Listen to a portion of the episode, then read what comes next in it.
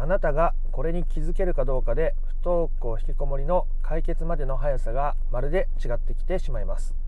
どうも不登校引きこもり専門カウンセラーの曽太郎です。今回の配信テーマは、えー、不登校引きこもりを解決するのが遅い親御さんは〇〇というテーマでお話をしていこうと思います、えー、僕も普段たくさんセッションしていて特に最近こういうクライアントさんが多いなっていう印象を持ったのでえ今回はこのテーマにさせていただきました。こう順調に不登校引きこもりの解決に近づいている中でこの落とし穴にはまってしまう方っていうのが非常に多いわけです。で僕も分かります。似たような落とし穴にはまったことが何度もあります。なので今なかなか前に進めていないなとか自分に自信が持てないとかお子さんが自信持っているように見えないっていう方にとっては非常に、えー、大切な話になると思いますのでこれから不登校引きこもりを解決していきたい。でなかなか前に進めてないような感じがする。自信が持てない。という方はですね最後まで聞いていただくと大切な気づきとか、えー、不登校引きこもり解決までの速さを必要以上に遅くせずに早められると思いますので参考にしてみてください。それではその結論をお伝えしたいと思いますが一体どんな親御さんが不登校引きこもりの解決が遅くなるのかっていうことですけどそれは自分の成長に無自覚だということですね。自分の成長に無自覚だ。その解決っていうのは0100で起こるわけじゃないですね。ある日突然完全な解決が起こるわけじゃなくてだんだんと解決に向かっていくわけです。例えば、え、お子さんとコミュニケーションが取れるようになる。挨拶ができるようになるとか日常会話ができるようになる、えー、お子さんの表情が明るくなっていくとか昼夜逆転が例えば、えー、治っていく。学校にちょっと行き始めるとかそういうことですね。でいろんな変化が起きて最終的にこう解決っていうものを満たしていくわけですけどもそういう中において自分が全然成長できていないっていう親御さんがいらっしゃるわけです。で僕からするといや前より明らかに変わってるのになって思う。でもそのクライアントさん自身親御さん自身あなた自身が自分に対する評価が低すぎてせっかく変わってきてるのにあ全然変われてない変われてないって言っちゃってそうすると余計にこう成長が遅くなっちゃうわけですよね。自分の変化を認められていないほど。なのでこの自分の成長をちゃんと認めてあげるってことがめちゃめちゃ大事なわけです。めちゃめちゃ大事。なんで最近の僕のクライアントさんの例を出して話してみましょう。あるクライアントさんは、えー大学生の息子さんがいらっしゃって、まあ、大学中退してたんですけどでまた再受験しようって言って受験をするという時に、まあ、また口出しをいろいろしちゃったんですねこの大学はどうとかいろいろ口出しをしてしまってそしたらその後に息子さんからお子さんから「いや俺は一人で受験するって決めたのにああだこうだ言ってきたらまた自分一人で決めたことが達成できないじゃないか」っていうことになって反論というか反発が大きくあったんですね。で今までそのお子さんにいろいろ口出しをしないとか自分の気持ちは自分で受け止めて消化していくみたいな話をしていた中で、えー、そういうことがあったので僕はまるで私はまるで何も変われていなかったんだというふうにその親御さんは強く絶望をしていました。でもでもですよ。今までそのお子さんから自立をするとか自分を満たしていくとか口出しをしないとかいろんなことをやってきた。いろんなことやってきたからお子さんもあるところで動き出したしこういろんなコミュニケーションが生まれてきてる変化があったんですよ。でも分かりますよ。目の前のことに失敗してしまうと今までの全てが無駄だったかのように感じてしまう。そういう時もももしかしたらあるかもしれないですけどでもそこで本当に自分の成長を全て捨ててしまって何もできてなかったってするとそ自分も苦しいしもったいないですよね。せっかく成長できてた部分をなしにしちゃうのは。すごくもったいないと思います。もう一人のクライアントさんの例は、えー、中学生の娘さんに対して、まあ、娘さんがこういうことをやりたい。ある趣味のことでこういうことをやってみたいんだ。って言った時にそれを頭ごなし否定してしまったと。まだ学生だしそんなの早いんじゃないとかできないんじゃないっていうふうに否定してしまったと、ね、今まで相手の話を聞く話相手の話を聞いた上で自分の気持ちは自分の気持ちとして少し伝える程度にとどめておく。それが大事。みたいなことを実践してたわけですけどそのいざそういう場面が訪れた時にはなかなかできなかったと。ね、私は今まで何を学んでいたんだと。何もできてなかったんじゃないかと。いうふうに親御さんが自分自身のことを卑下したり見下したり、えー、ダメ出しをしたり責めてしまうわけですね。非常にもったいない。いろんな関わりとかいろんな本質的な変化があった上でお子さんが動き出して、えー、そういう、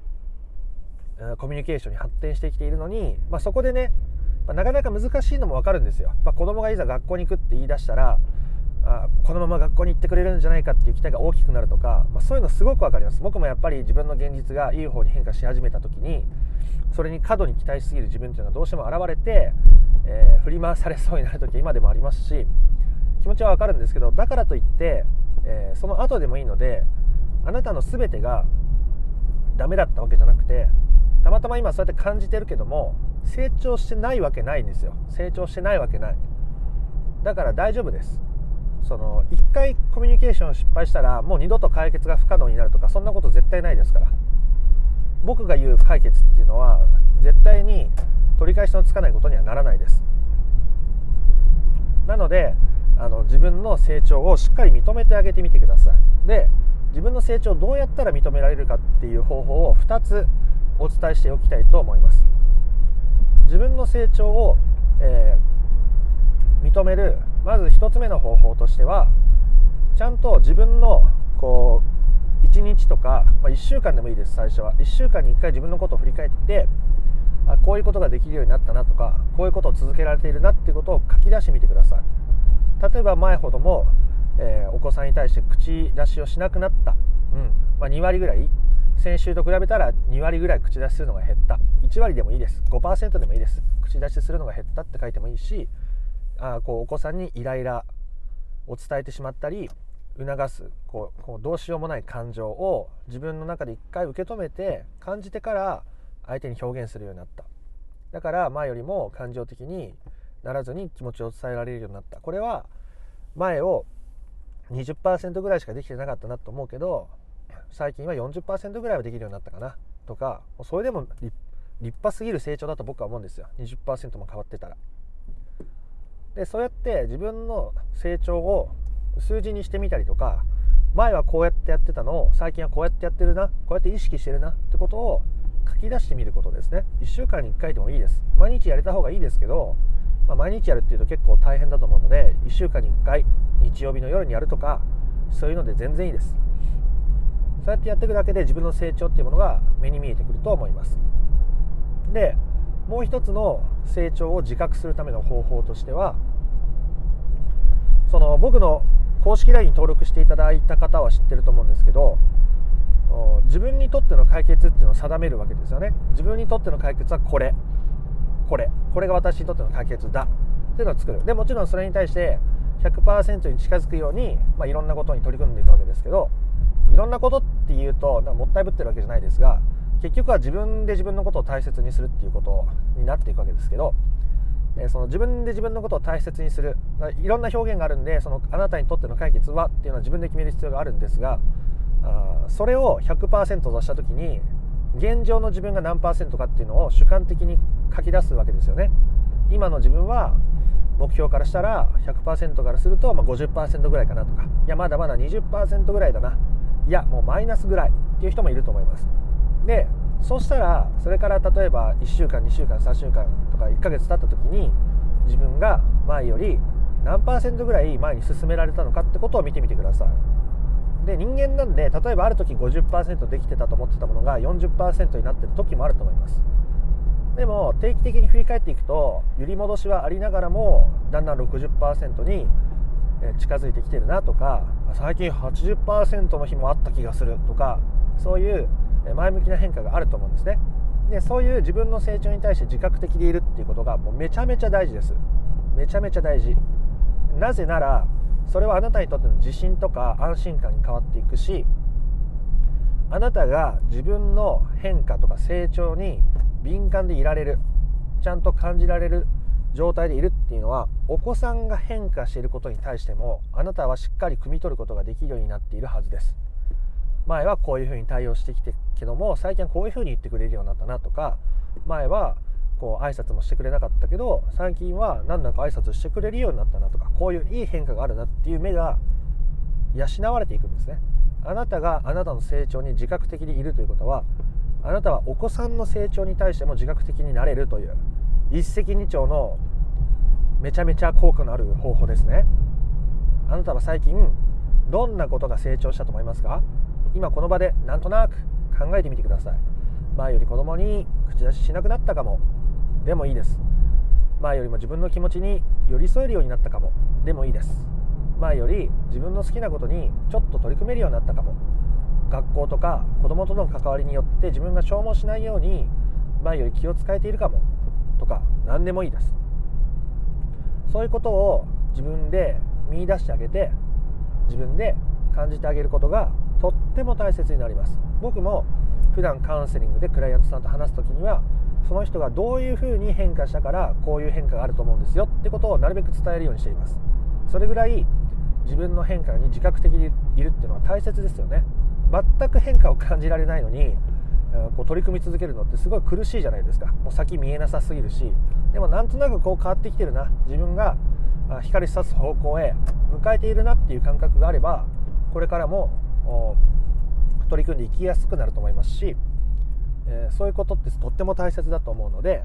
えー、ぜひやってみてください。まとめると自分の成長に自覚的になるってことが必要でそれはお子さんに対しても、えー、変化をこう気づいてあげられる目を養うことにもなると。だから一石二鳥だよっていうことで、その成長を自覚的になるためには1週間に1回とかでもいいので自分が最近こういうことができるようになったなとか前より口出ししなくなったなっていうことを書き出してみる。で感じてみる。でもう一つの方法としては自分にとっての解決っていうものをちゃんと見定めてそしてそれを1ヶ月に1回とか、まあ、1週間に1回でもいいですけど前は30%だったのが今回は50%まで上がってきてるなとか。前は50%から40%に下がっちゃったけど今また55%まで戻ってきたなとか。そういう変化に自覚的になることがとってもいい方法です。あなたがあなたの成長に気づくことは不登校引きこもりの本質的な解決に近づくためにとても大切ですしそしてお子さんが自信を取り戻したりあなたがお子さんの変化に気づけてあげられることはより温かい目でお子さんのことを見ることができる力になっていくはずですしぜひ取り組んでみてください。きっとあなたの不登校引きこもりの解決の速度を早めてくれることでしょう。そして必要以上に遅くせずになることでしょう。ということで不登校引きこもり解決の方法をもっと順序立てて知りたいよという方は公式 LINE の方に登録してみてください。説明欄の方に URL があります。そちらで不登校引きこもり解決のための三種の神器という動画セミナーをプレゼントしておりますので今のうちに受け取っておいてみてください。このチャンネルでは不登校引きこもり解決に特化した情報をお伝えしておりますので興味のある方はフォローしてみてください。いいねやコメントも嬉しいのでぜひしてみてください。それではまた別の配信でもお会いできることを楽しみにしております。そしてまたあなたの不登校引きこもりに対する悩みが本質的な解決に至ることを心から願っています。それではありがとうございました。曽太郎でした。